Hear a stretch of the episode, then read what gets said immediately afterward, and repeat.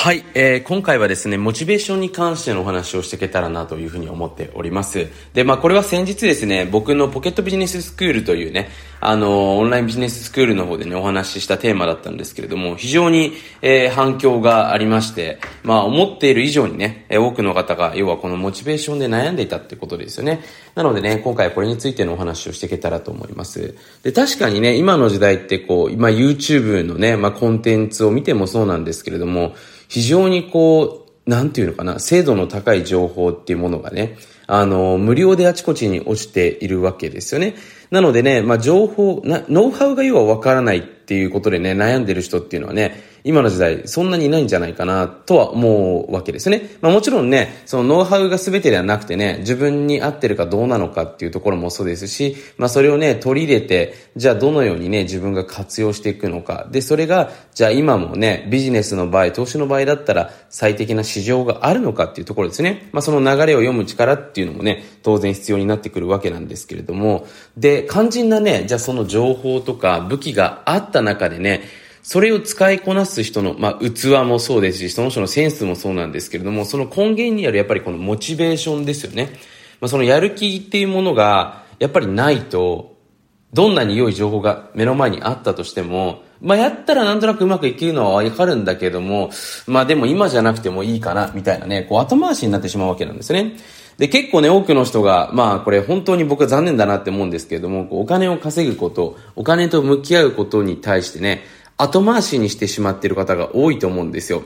で、まあ、本当にね、あのー、人生ってですね、まあ、平等なようで不平等な部分っていうのがあってね、まあ、僕はやっぱりこのね、人生に生きているからこそ、まあ、一度きりの人生なんでね、常に可能性を追求して、要は毎年その自分の幸せが増えていくような生き方をね、生きていきたいなと僕自身は思っているんで、まあ、僕は大学中に自分でビジネスをする道を選んだんですよね。で、まあちょっとこれに関して少しね、コメントさせていただくとですね、まあよくね、なんで大学中に起業したんですかっていうふうにね、まあ今回の、まあこのボイシーのリスナーからも聞かれたりとかですね、えー、他のところでもよく聞かれることが多いんですけれども、まあ僕自身がね、その自分の性格っていうものと、実際にその社会人になった後に独立した人っていうのは話をしっかり聞いて、まあその中で僕自身ですね、冷静に判断した結果、僕の場合は大学に起業した方が、障害的なリスクが少ないなっていうことに思ったんで、当時起業することっていうのを選んだんですね。で、もちろん社会人になってからね、独立した方もいた、たくさん見てきたんですけれども、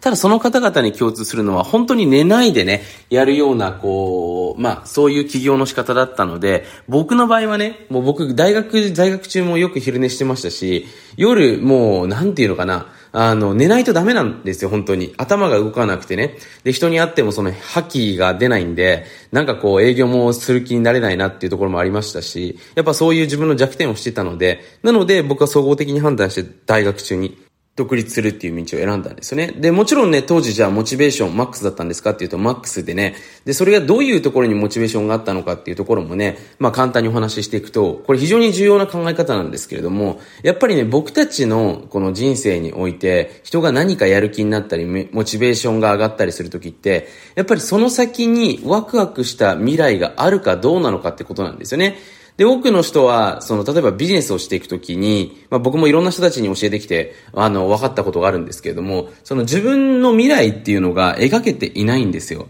で、要するにこのビジネスを頑張った先に何があるのかなっていうことが分かってないから、そこを頑張れないんですよ。だから今の生活とそんなに変わらないんじゃないのビジネスしても、要はビジネスをするってことはそれなりにね、今までとは違った動きをしていかないといけないわけですね。サラリーマンみたいに、こう、会社にね、毎日通っていればお金がもらえる、そういうシステムではないので、自分でビジネスを作っていかなければいけないわけですよ。当然自分で商品を作ったり、その商品を販売する権利を手に入れてね、アフリエイトをしていったり、まあ販売代理店になったりとかね、まあ商品をすでにあるものを買って、それをまたアレンジして作っていったり、まあいろんなやり方があるんですけれども、まあそれをね、またマーケティングしていかないといけないわけですよね。非常にね、その今までのお金のもらい方とはもう全く異なることをしていかないといけないわけなんですよ。だから、そういった意味ですごくチェンジが必要ですね。大きなトランジ、トランジションが必要になってくるわけなんですけれども、それをやることがやっぱり大変なわけですよ。で、新しくね、いろいろ勉強したりとかしなければいけないですし、まあ、恥はやっぱ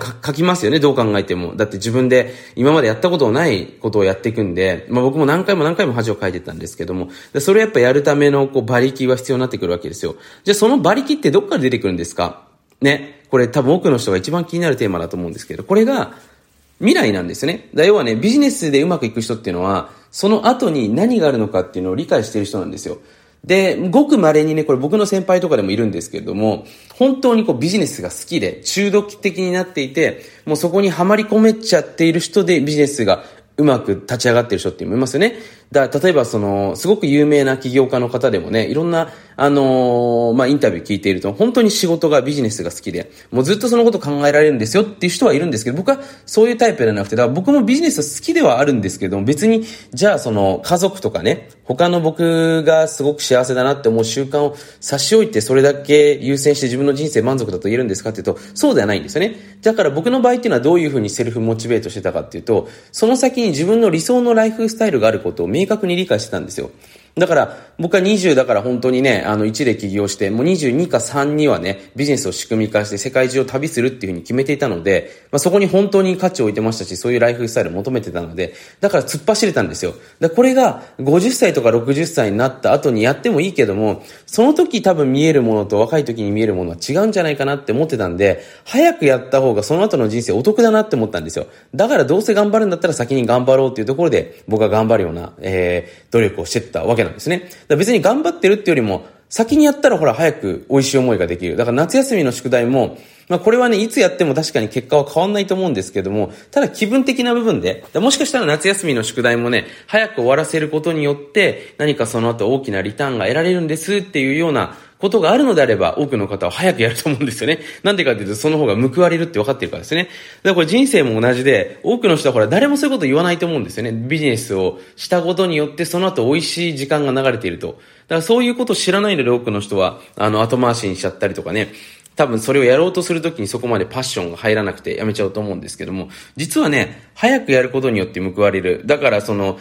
特に早くやって変わらないものってありますよね。まあ、健康とかもね、早くやった方が、あの、調子が良くなったりとかね、いろんな意味でリターン、まあ、寿命が長くなったりとかね、エネルギッシュで入れられたりとか、あったりするわけなんですけれども、例えばその、早くやっても変わりそうにないもの、その後の人生に美味しい思いができないものっていうものはやっぱ人々はやる気なく、やる気ないのは当然ですよね。それだって例えばトイレ掃除とかもね、いつやろうが、まあ、変わらないですね。別にトイレ掃除朝やろうが昼やろうが夜やろうが、そんなに変わらないですよね。そのリターンっていう意味で。でも、例えばビジネスとかだったら、じゃあ早くやって、経済的な、経済力をつけて自分でコントロールできる力をつけたら、それその後得られるものっていうのは大きく変わってくるわけじゃないですか。だからここの部分がね、本当に本当に本当に本当に本当に本当に重要な部分なんですけども、多分多くの人がそこまでね、ここを深く考えたことがないのでね、途中でだから挫折してしまう、やめてしまうってことになるんですね。だから僕もね、ポケビジっていうビジネススクールでもそうなんですけど、いつも言ってることであり、僕が接する人たちに伝えてることは、やっぱりその人たちがちゃんとこう未来が見れる、自分がだからこれをやった先に何があるのかっていうことを思えて、で、実際そこに確信を持てる。だからね、多くの人に僕はだからビジネスをね、その転売とか、その簡単なものをやるのもいいんですけども、簡単なものであればあるほどそこを頑張った先の未来ってイメージできないと思うんですよ。なんでかっていうと、例えばメルカリで転売してっても、そこからじゃあ自由な生活待ってるんですかっていうと、そうそうないわけですね。もちろんチームを作ったりとか仕組みを作ったりとか Amazon の NFBA システムを使ったりとか、まあいろんなアイディアできてるんですけども、ただそこを頑張った先に本当に自分が求めている未来があるのかっていうと、ちょっと想像がしづらいですよね。だから本当の意味での自分だけのビジネスっていうのをね、やっぱりしっかり作っていく。で、確信を持てるとこですね。自分がここをやってた先に報われる未来があるんだなと。